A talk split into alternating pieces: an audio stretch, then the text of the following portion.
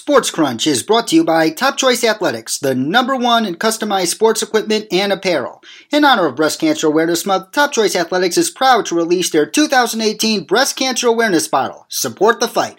All profits from this bottle will be donated to the American Cancer Society. Top Choice Athletics is dedicated to supporting the fight against breast cancer and encourages everyone to join in the cause. Also, for this month only, get free shipping when you purchase any item from the website using the promo code Together We Can. For more information, visit www.topchoiceathletics.com or email sales at topchoiceathletics.com. Make sure to follow Top Choice Athletics on Facebook and Instagram for updates on their spotlight athletes, discounts, sales, and new product releases at Real TC Athletics on Twitter and at Top Choice Athletics on Facebook and Instagram. Now back to the show.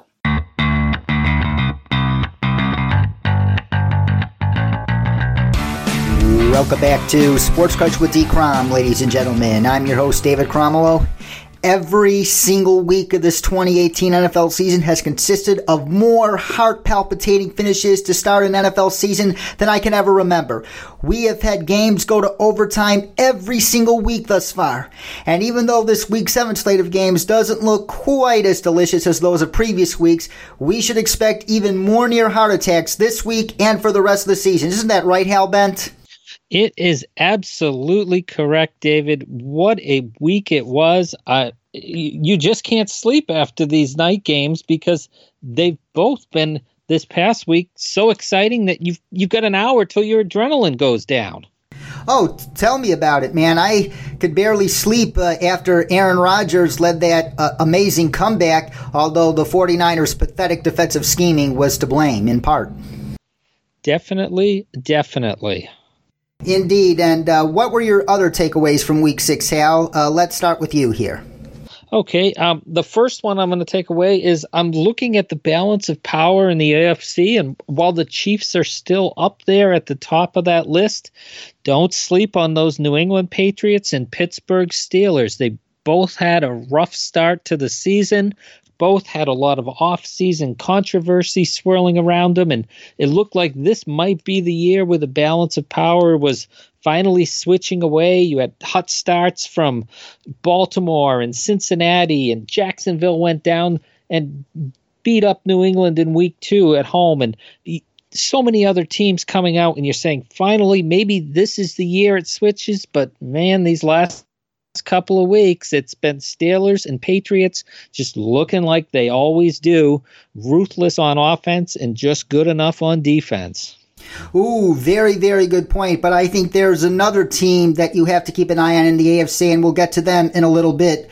But for my week's takeaways, uh, the Buffalo Bills. They may have the worst roster in football, but Sean McDermott just knows how to get the most out of any team. He is asserting himself as a dark horse coach of the year candidate again this season. And you have to give him credit for squeezing all he can out of that those lemons he's been given and make some of the most tasty lemonade uh, you could taste on Sundays in the NFL. But when you talk about this Buffalo Bills team, you are looking at an historical difference between offense and defense. According to Football Outsiders, the Bills' defense is third best in the league right now in total DVOA, but their offense is the second worst ever through six games in total DVOA behind only the 2004 Miami Dolphins. And their data goes back to, I believe, 1986. So an historically terrible offense, but a defense that always keeps them in the game. And Patrick Mahomes. Yes, the Patriots won 43-40. Tom Brady showed why he's the greatest quarterback to ever play. But all those who continued to malign Patrick Mahomes on Twitter have to zip it after that performance. That first half was as bad as any quarterback could play. Bill Belichick did a masterful job of uh, fooling Patrick Mahomes into some careless mistakes. But the fact that he immediately rebounded in the second half and took Tom Brady all the way to the brink just shows you how special a quarterback Patrick Mahomes is and is going to be for a long, long time. The physical talent and the intangibles, that rare, rare blend that guys like Aaron Rodgers have, uh, Patrick Mahomes is going to be on that level should all things uh, go the way they are um, right now and continue that way. Great, great point, David. I mean, Patrick Mahomes, I mean, he just, I mean, even in losing, this was a win for Patrick Mahomes. He went toe to toe with Tom Brady and did not back down one bit and gave it as good as he got it. And it was a great performance. The way they made the adjustments at halftime in Kansas City and got back into that game and even took the lead at the end, that should have been more people coming around and saying Patrick Mahomes is the next superstar in the NFL and just to get back to your Buffalo point real quick, I want to give a quick shout out to the architect of that Bills defense these past two years, Leslie Frazier, who we remember him as the Minnesota Vikings co- head coach. Um, you know, a lot of head coaches, the second time around is when they find success. So put him on your short list right now because executives around the league should be looking at what he's doing with that Buffalo defense and looking at him as a potential head coach next year. Oh, I completely agree. And let's not forget, Leslie Frazier was a cornerback on that 85 Chicago Bears defense, so he knows a thing or two about playing defense at a super high level. And plus, I saw Leslie Frazier on a daily basis at the Senior Bowl. He's one of the nicest guys you'll ever meet. You just exchange a friendly hello with him. He uh, just smiles and says hello right back. One of the nicest guys I've met. Everyone agrees on that. He's he's a classy. He did a great job in Minnesota. He had a the exit wasn't like you wanted, but he was pure class, and that's always been with him his entire career. And uh, he's just what he's doing with that Buffalo defense, with the not the most talented unit and no help from your offense, has just been amazing. Tell me about it. And now let's go on to the game we started to play last week called Truth or Exaggeration. And you know the rules of this game. I'm going to make a statement and you are supposed to determine whether it's the truth or just an exaggeration. And starting with the category of defense in particular. Offenses have been scoring at a record high rate through the first six weeks of this season. Uh, Tedy Bruschi a couple weeks ago tweeted that the era of dominant NFL defenses, whether it be the 85 Bears, whether it be the 2000 Ravens, or even the 2002 Buccaneers, 2013 Seahawks, 2015 Broncos, 70 Steelers, you name it, are over because of the rules and uh, defenses uh, are going to make their money in certain situations, whether it be in third down or in the red zone. So, is it truth or exaggeration that the era of dominant NFL defenses is over? Ooh, I'm going to go with that's an exaggeration.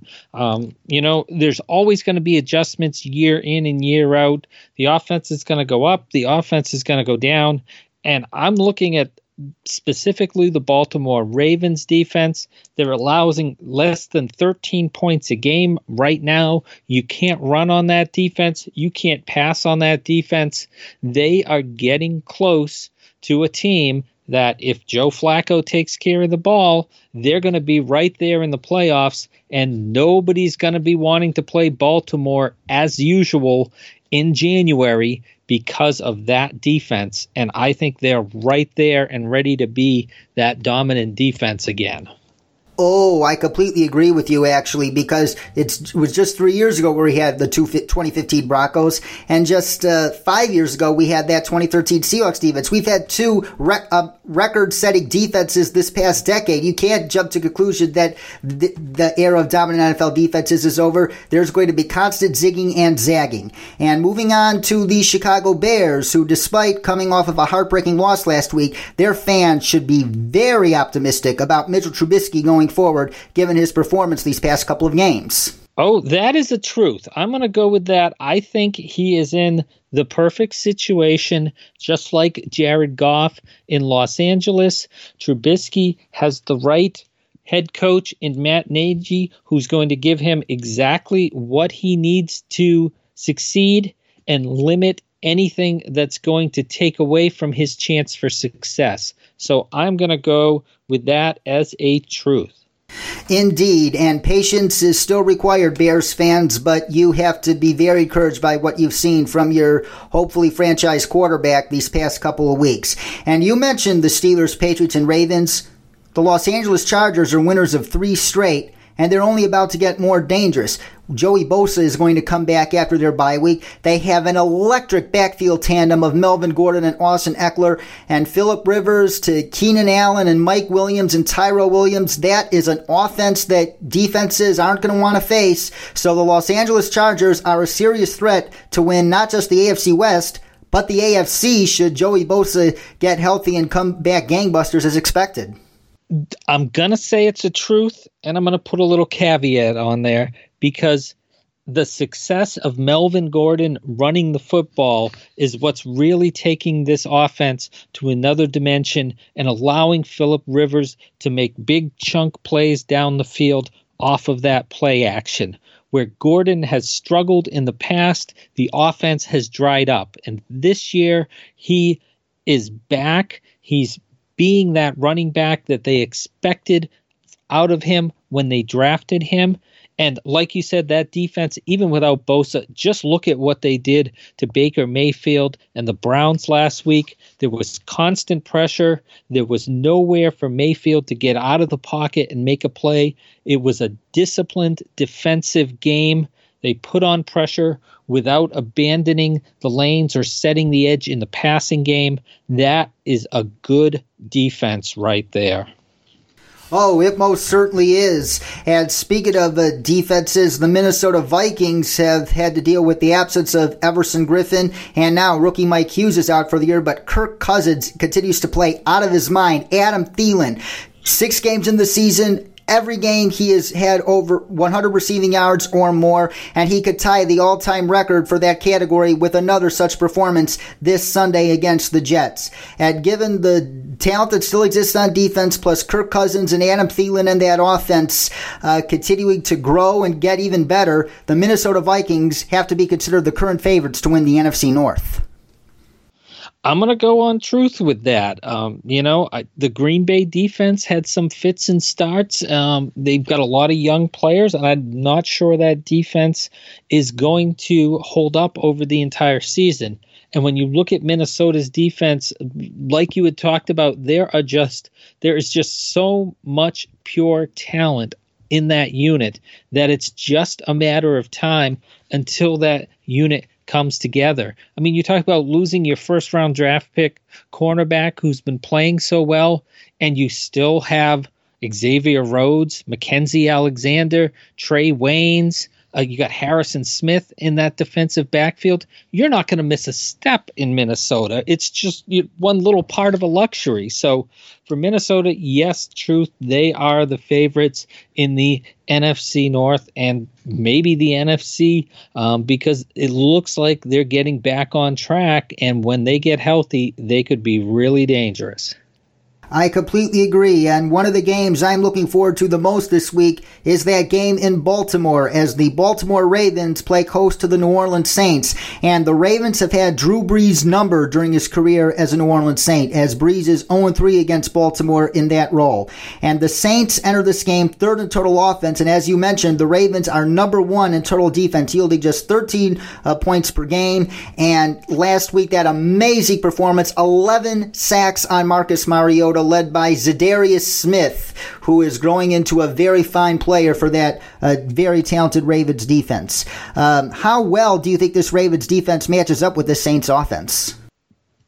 They match up very well in that regards. You know, the Saints are going to try to run the ball, and it's hard to run against the defense where you've got th- that defensive line of, you know, they're not the biggest names out there in Baltimore, but they're solid and they can stop the run. And anybody that gets past them gets eaten up by CJ Mosley, anyways. You've got Eric Weddle, who's at 33, is still at the top of his game at free safety. You've got Tony Jefferson there next to him at strong safety. They're just so many good players. They're solid. They've got veterans. They've got young players. They've got speed. They still have that Terrell Suggs power on the edge. It's the most complete defense. Whether you want to say it's got veterans, it's got rookies, it's got speed, it's got power. They cover everything, and and that's going to be a real tough matchup for the Saints. and it's going to be very difficult for Drew Brees to one find open receivers with Baltimore being able to get pressure on him without having to send numerous blitzes his way. Oh, that's a very, very good point. And getting to Drew Brees without having to blitz is mandatory because if you blitz Drew Brees, he'll make you pay nine times out of 10, if not 99 times out of 100. That would be a better uh, mathematical interpretation there. And this game, looking at this game, uh, this Saints offense, uh, though they do have the talent, especially on the offensive line with their maulers in the run game with uh, Max Unger and Larry Warford, also Ryan Ramczyk at right tackle, Terron Armstead. Uh, this Saints offense might be better equipped to attack such a physical defense like this Ravens defense compared to years past, don't you think? Yeah, they they do have the power up front, and and it's gonna be a matter of can they get Kamara in space and have him have missed tackles. You know, can Michael Thomas win a couple of one on one matchups? Do you move him into the slot and try to take advantage of, you know, um, a younger cornerback there? keep him away from Brandon Carr and you know can he match up on Marlon Humphrey and make some plays? New Orleans is really going to have to play a matchup game here with Baltimore's defense and try to chip away and find something that works that they can go back to in a big situation and either get a chunk play or get themselves into position to score points. And speaking of matchups, what matchup do you think will decide this game the most? It, it's gonna be you know it's gonna be those Saints receivers if they can you know if the if the cornerbacks can get and shut out. I'm, i mean, I'm not too worried about Ted Ginn, maybe, but Michael Thomas has just been a one man wrecking machine.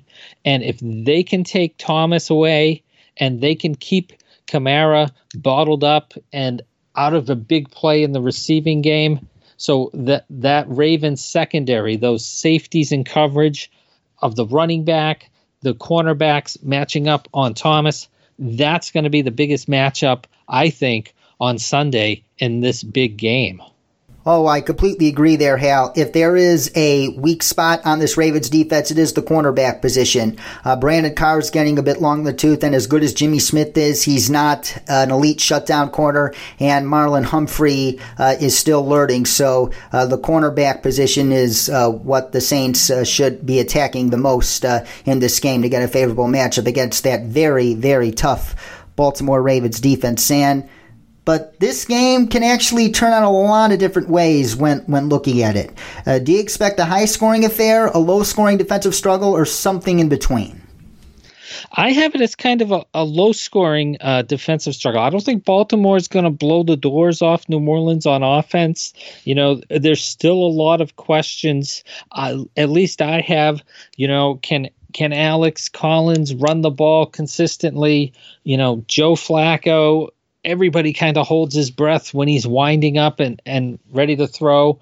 Michael Crabtree's helped a lot, but having Willie Snead and John Brown there at wide receiver, it seems like Flacco is, you know, taking a few more chances down the field, and and that can actually hurt his game. He needs to be more disciplined, and when he's not in that disciplined mode, the offense is going to struggle there in Baltimore. So so I'm looking at this as as more of a lower scoring game and and more of the Baltimore offense that's had a combined 30 points in the last two weeks, um, rather than that team that put up 47 points on Buffalo in week one. And who do you think comes out winning this game? Well, it's going to be close, but I've got Baltimore at home uh, pulling it out by a field goal, 19 to 16 over the Saints. I am just in that ballpark, although I think it's going to be a little bit higher scoring than that 23 20 Ravens. And Sunday night football brings us Patrick Mahomes for the second week in a row, this time at Arrowhead Stadium, his home turf, as the Chiefs play host to the Cincinnati Bengals, coming off a very heartbreaking loss against the Pittsburgh Steelers, where they did almost everything right in that game until the last drive, and they were robbed by a bad, bad call, weren't they? Oh, they definitely were. There's no doubt about that. That was, um, ugh, what do you call that? Bengals luck? Ugh. Uh, damn, like bad Bengals luck at home against the Steelers. More of that, um, we should say. And uh, but when you look at this game, who do you think should be the key focal point for the Bengals offense in this game? Should it be Andy Dalton in the passing game or Joe Mixon and the running game? Yeah, I mean it, it's tough, and and you know you saw what the Patriots did against the Chiefs as well on Sunday night, is they had that great balance with the New England running game, both James White and Sony Michel pounding the ball in between the tackles and opening up those big plays down the field. And I think if I'm Cincinnati, I'm looking at that and I'm saying, you know what? That's the blueprint right there. If we can keep, we can use Mixon to keep Mahomes on the sideline for as much of the game as possible while still being explosive on offense and putting together a, a bunch of scoring drives that's going to have to be the game plan. I think they're going to try to follow that blueprint that the Patriots laid out on offense against the Chiefs and pound and then take your shots when they're there in the passing game. Oh, I completely agree. And plus, Joe Mixon, he is quietly becoming a top 10, maybe even top 5 running back in the NFL. He might be a top 5 back by season's end. He is just so fun to watch. And the Bengals, when it, you talk about their defense, Geno Atkins, he's been quietly having a defensive player of the year type campaign with six sacks already, and he's been absolutely outstanding this season and the Chiefs' interior offensive line is decimated by injury heading into this game. How possible or likely is it that this mismatch could be the difference between a win and a loss for the Chiefs? You know, two weeks ago, I would have said, yeah, they'll be fine. But you saw what again on Sunday night, especially in the first half, when New England was able to get to Mahomes and he looked like a different quarterback. There were the overthrows, there were the off target throws that we just haven't seen out of him so far this season. And as well as he is when he's under pressure outside of the pocket, we really saw that containing him in the pocket and getting people and bodies around him was maybe the first weakness we've seen out of Patrick Mahomes this season. Now, he turned it around in the second half, and that New England pass rush lost some of its uh, zip, so to say, in that second half. But again, if you've got Carlos Dunlap and you've got Geno Atkins as a two man wrecking crew, I would not be surprised to see a lot of plays where Cincinnati's able to get their defense off the field because of that pass rush. Indeed. And uh, what other game deciding matchups do you see in this game? Well, for for Cincinnati, you know, we talked about you know moving the ball on offense as well, but you know they've also got AJ Green, and he needs to have a big game to be able for Cincinnati to be able to match points with Kansas City in case it does become a track meet and both teams are going down the field. And for Cincinnati, too many times they can lose focus, so to say, on offense, and AJ Green will disappear for periods of time during that game. They've been doing a better job of targeting him this season. He should be an 100 yard receiver every single week just because of that talent he has. And with the emergence of Tyler Boyd as a viable option next to him, AJ Green in that offense going up against that Kansas City secondary should be a big game for Andy Dalton. And who do you have winning this game? You know, I I want to give Cincinnati a chance to win this game. I really, really like the matchups and thought, boy, they really have a shot at this, but it's in Kansas City. It's prime time. It just doesn't seem like this is the week where that's going to happen. And Kansas City with back to back losses. So I'm going with the Chiefs in a high scoring, close game 38 to 34 over the Bengals. I have it the almost the exact same way again, albeit just slightly lower scoring. Chiefs 34, Bengals 31. And now moving on to our set my lineup portion of the program. And this week, Raj Chandra has given us his non PPR team to look at. And he has an easy decision quarterback Blake Bortles or Patrick Mahomes. You know who we're oh, going with. Well, Bortles all the way, right? You know. nope. oh no, I'm not. I'm not playing you this week, Raj. Go with Mahomes. Okay. And that said, uh, running back also has a pretty easy decision to insert to the two uh, running back slots: Ito Smith, Isaiah Crowell, Royce Freeman, Kareem Hunt, and Ezekiel Elliott. Easy, right? Jeez, very easy. Yep, Zeke Elliott and Kareem Hunt. And wide receivers where it gets a little tricky here because Davante Adams is on bye. He has Josh Gordon, Marvin Jones, or Taylor Gabriel, who is quietly becoming a key weapon for that Bears offense. So, uh, which two of those three wide receivers that are active this weekend, Josh Gordon, Taylor Gabriel, or Marvin Jones, do you insert into those wide receiver slots? Yeah, I, I feel like Marvin Jones has, has really carved out a role in Detroit. I really would pick him over Gordon as a as a lock there. Gabriel Gordon, that's really to me kind of a coin coin flip. The Patriots are involving Gordon more in the offense, but you saw um, first drive of the game, third down and three, and Brady was looking for Gordon on the sideline, and they weren't on the same page. Later on in the game, there was another chance in the end zone, back of the end zone. Uh, Brady was expecting Gordon to stop and settle down. Gordon kept running. Pass goes incomplete. They kick a field goal. So they're still working out some kinks. I don't think he's ready to explode on to the scene with a 160, 170 yard receiving game and a couple touchdowns like his 2013 year in Cleveland yet. So I'd be a little hesitant with Gordon, and I might be leaving leaning towards, like you said, he's been a very effective, uh, especially getting into the end zone uh, with Gabriel and matching him up with Jones. Yep, that's a pretty difficult choice. And at tight end, you got Jordan Reed or OJ Howard. And you know, coming into the season, you'd say, well, that's an easy one. If Reed's healthy, we're going to play him. But he's really seen a diminished role in Washington this year. He just hasn't been getting the ball like he has in the past.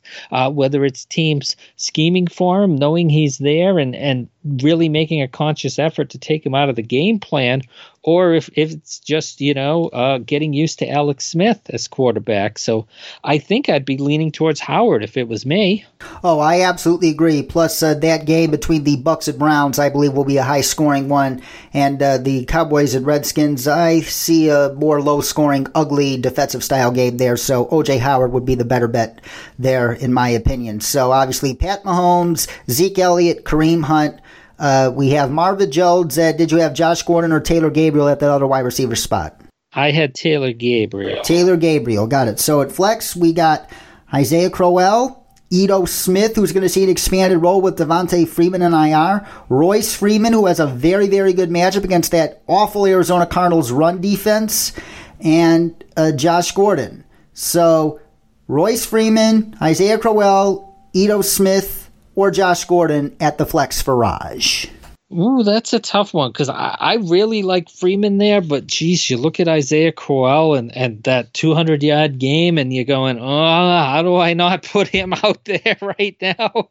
Um, and Ito Smith, who's been that uh, even, you know, uh, he's been that goal line back and he's been piling up the touchdowns fairly consistently. Um, at this point, I'm flipping a coin between Freeman and, and Ito Smith right now. What do you think, David?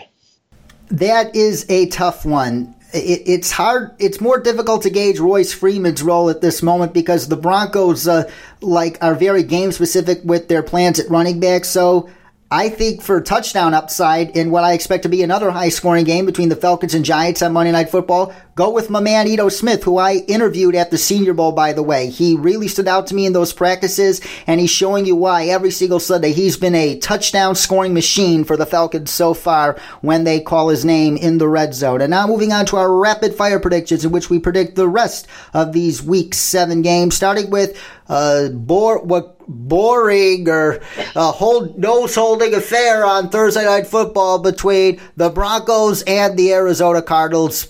I I just uh, if, if you're a Cardinals fan, you should be rooting for the Broncos to win, and if you're a Broncos fan, vice versa, because you have to be rooting for draft slot if you're a fan of both of these teams right now. It's going to be a.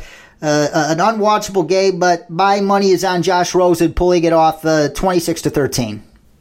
Yeah, I, have got Arizona at home as well, pulling this out. Uh, I think if it was in Denver, I'd pick Denver, where it's two teams that are this bad. Uh, I got a little lower scoring: Arizona 16, Denver 13. Uh, that wouldn't be surprising either. And early Sunday morning at 10:30 uh, a.m. Eastern Time, the Chargers host the Titans across the pond in London. The Titans, they just have no offense, and I have to go with the Chargers here, and I like them 27 to 13 here. Yeah, that's pretty close to what I had as well, David. I, I don't think it matters where on the planet the Chargers are playing the Titans this week. I've got the Chargers 24 to 9 over Tennessee. Yes, and the Bears coming off that heartbreaking loss to the Dolphins and Brock Osweiler, uh, they host the New England Patriots. Said this is a bad week to bounce back. I think it gets worse for the Bears before it gets better, and I think the Patriots win a relatively easy game, thirty-four to seventeen. I, think it's going to be cl- a little bit closer than that. Um, we've really got to see New England go on the road and um, put that offense together. They've they've done great at home so far, but not quite so much on the road. But I still have New England. I mean, they just looked so good, especially in that first half against Kansas City. I think they'll be able to pull it out over the Bears, twenty four to twenty. Oh, if it's that close, then that should be considered a moral victory for Bears fans, and I'm not kidding. And the Miami Dolphins and Brock Osweiler, who will be starting again in this month of Brocktober, fitting, uh, post the Detroit Lions this week. Uh, last week's game against the Bears, it was a weird series of lucky bounces going both ways, and the Dolphins just got the last lucky bounce of this game. They're not going to be as lucky this week against the Lions. I see the Lions uh, winning uh, 31 to 20. Yeah, I, have got Detroit winning as well. Uh, I, I, you know, I still don't know how the Dolphins pulled that game out last week. I, I, can rewatch it again, and I, I'm still befuddled with it. But Detroit's well rested. It should be a fairly easy victory for them. I think I've got them 23 to 16 over the Dolphins. And another NFC North versus AFC East matchup goes down this week at MetLife Stadium, where the New York Jets and Sam Darnold host Kirk Cousins and the Vikings. Sam Darnold has been on fire these past two weeks, and Sam Darnold is only going to get better. And this game, I think, is going to be a pretty high scoring game because both teams are uh, missing key players on defense. The Jets secondary is badly banged up, and the Vikings are going to be without Everson Griffen and now Mike Hughes out for the season with that torn ACL. The Jets are going to keep it close until the very end, but I have the veteran pulling it out at the end and the better team winning. Vikings 30, Jets 27. I've got it a little bit easier for Minnesota on the road. I really like Sam Darnold. I'm not sure the Jets are going to be able to run the ball effectively against Minnesota. And if they get that Jets uh, one dimensional by halftime, they should be able to cruise. I have it Minnesota 30, New York 17. The Buffalo Bills travel to Indianapolis to face the Colts and Derek Anderson, the grizzled vet will be starting at quarterback for the Buffalo Bills in this game. This was one of the toughest games to pick of the week. Seriously, flip a coin. Uh, both these teams aren't that good, but I just like that Bills defense so much. When the rest of the league is struggling on defense, the Buffalo Bills have come to play, and their defense does just enough to eke out an ugly 17 to 13 win. You know, I, am thinking along those same lines. Um, I just think Indianapolis may just be able to make a couple more plays. Um, you know, it, Nathan Peterman, Derek Anderson. Oh, I just don't see those quarterbacks pulling out victories. Ugh. I'm going Indianapolis 17, Buffalo 13 is how I have it, the opposite of yours. Oh, wouldn't be surprised at that outcome either. And this game could determine who holds first place in the AFC South at the end of the week. The Texans traveling to Jacksonville to face the Jacksonville Jaguars, who have been absolutely struggling as of late. Their defense had a hard time with that horrendous Cowboys offense for crying out loud. I picked the Texans to win the AFC South uh, headed into the season, and the AFC South doesn't look like a good division right now, but I think that Texans defense with enough uh, fireworks from Deshaun Watson, like four or five big plays a game, should be enough to win this game and the division long term. Texans win 2017.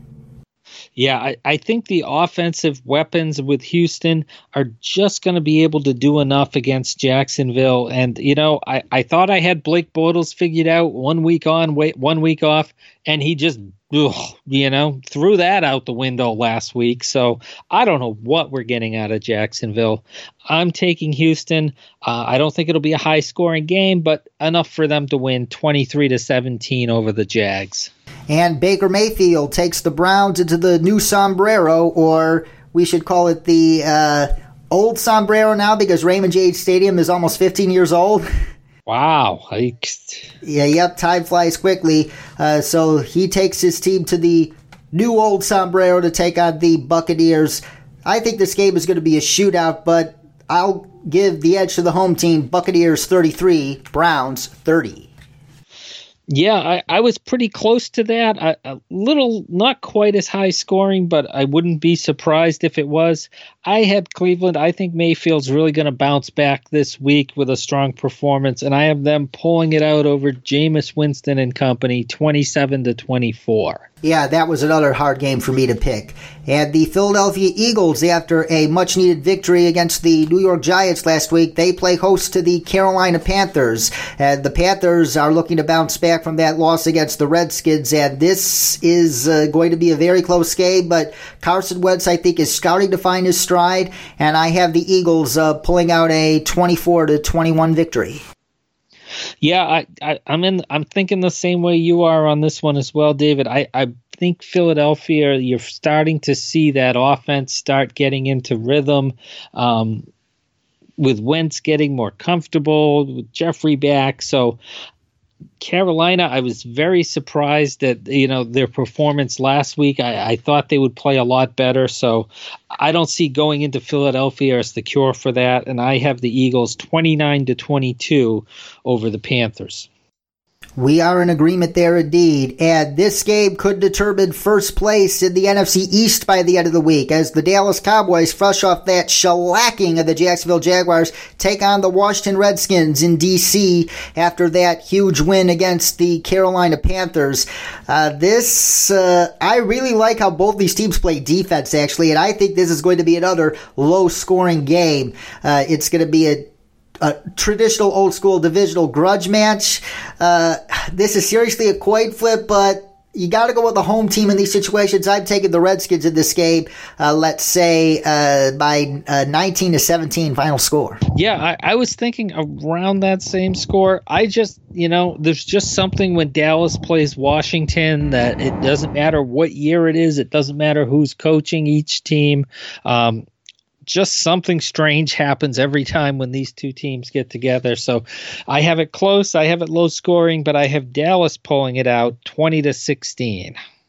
The Los Angeles Rams are the only undefeated team left in the National Football League, but uh, they're a little banged up. Uh, Cooper Kupp is likely to miss this game and several others due to a sprained MCL, so that takes away an underrated weapon from their offense. And on defense, they're obviously uh, lacking in, in the back end with Aqib Talib out indefinitely. So, uh, and they take on a 49ers team who put uh, Aaron Rodgers and the Packers to the test last week on both sides of the ball. So I have the Rams uh, winning this game to stay unbeaten, but I think it's going to be very, very close uh, and high scoring. So 41 to 38, I think, would be my final score here. Rams over the 49ers, because keep in mind, the Rams defense is struggling, and it's Kyle Shanahan for crying out loud. Yeah, you know, I, I really want to give San Francisco a chance to for an upset special, and I really wanted to do it, but I even without Cooper Kupp, there's just so many weapons on that Rams offense. You know, I mean, they could just put this game on Gurley and pile up enough points to win. I've got the Rams 35 to 24 over San Francisco. And on Monday Night Football, the Atlanta Falcons, fresh off a much needed victory last week against Tampa, play host to the struggling New York Giants and that washed quarterback named Eli Manning. Uh, the Falcons' uh, defense is very, very decimated, but this Giants team is just absolutely atrocious to watch, with the exception of Saquon Barkley, of course. But uh, I just uh, don't. I'm speechless. Like th- they show no heart last week. Yes, they have a, a, a lot of rest uh, headed into this game, but I just don't trust the Giants right now. I have the Atlanta Falcons winning a game, and I know as bad as their defense is, it's going to be a pretty easy victory compared to their last couple wins, 37 to 24 over the New York Giants. Yeah, I, am thinking the same thing. It's, it's, a tough road matchup for the Giants. Even if they, you know, were playing better, going into Atlanta can be a tough game. And so many offensive weapons for the Falcons still.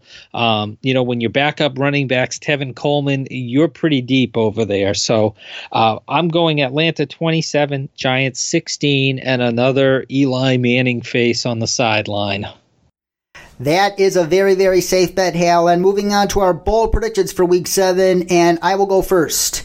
The Denver Broncos will yield another 200 yard rusher tonight, and David Johnson, in the process, will set the single game rushing yardage record. Wow. That is bold. I, I, how am I supposed to follow that up, David? My God. I think you can do it, Hal. Come on. My bold prediction. I, I'm going back to where I started with talking about that Baltimore defense. We all know how well Drew Brees is, the the the touchdowns, the yards, everything, and we're going to see Drew Brees isn't going to throw for 300 yards. He's not going to throw for 250 yards. He's not going to throw for 200 yards. And I'm going to go and say he's not even going to hit 150 yards passing against this Baltimore defense as they're going to control the clock, keep him off the field, and New Orleans is going to be trying to run the football, and you're going to see Drew Brees with a paltry 130 yards passing coming out of this game. That is bold and at the same time not quite as bold. So uh, that's why I wanted to go first. we'll let you go first next week, Hal. And he is Hal Bent, ladies and gentlemen. You can catch his work at fullpresscoverage.com. And if you're a Patriots fan, you can catch his work at musketfire.com and bostonsportpage.com. And you can follow him on Twitter at HalBento1. Hal, it's a lot of fun doing this with you every single week leading up to an amazing slate of NFL games. But we got to do our challenge flags before we go, and you will go first this week. Oh, thank you. Excellent. So, my challenge flag is going out to Mike Vrabel, who had a wonderful start as a head coach in Tennessee and that toughness that was on display. And now all of a sudden it looks like Tennessee is fading fast. And yes, when your quarterback is injured, you're going to have some problems. But you know what? Marcus Mariota wasn't playing great before. And we've got a team that beat Jacksonville, took the Eagles to overtime and now you're losing to the Bills. You you get seven first downs and get sacked 11 times. Granted, it's the Ravens, but you've got the Chargers. You're flying to Los Angeles. Mike Vrabel, toughen this team up, make this a game. I may not believe in you, but I'm throwing the challenge flag for you to believe in yourself because you're coming back from the bye week. You're going to Dallas. You're facing the Patriots. Your season can be going down the tubes in a hurry so, Mike Vrabel, my challenge is to you is to re-toughen up that Tennessee Titans team and get them back on track. Oh, very, very good challenge. And for the record, they fly to London, not LA oh, that's this week. Right. So uh, maybe a little bit more manageable flight coming from Nashville.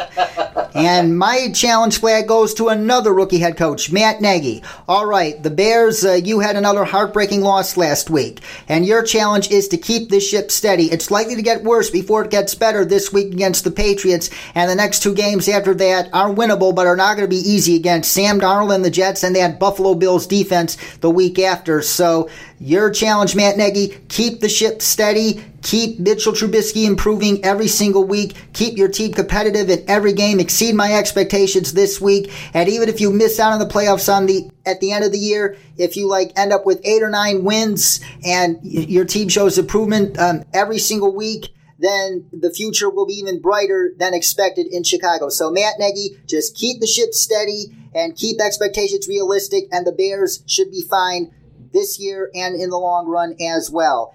And Hal, that concludes it for this week, and we look forward to having you back on next week to preview week eight.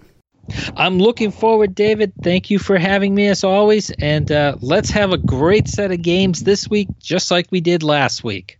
You said it, Hal. And that's it for today here on Sports Krunch. But as I said, we'll be back next week to preview week eight of this 2018 NFL season, so stay tuned. Meanwhile, be sure to check out the episode archive as well as my blog at sportskrunch.com. And remember, that is crunch with a K. And if you enjoy these podcast episodes, please consider leaving us an iTunes review and donating to our Patreon at patreon.com slash sportskrunch so we can improve our iTunes ranking and afford to produce even more shows with awesome guests like Hal. For Hal Bent, our producer Chris Broadhead. This is David Cromwell saying so long, enjoy the games this weekend, and as usual, stay awesome.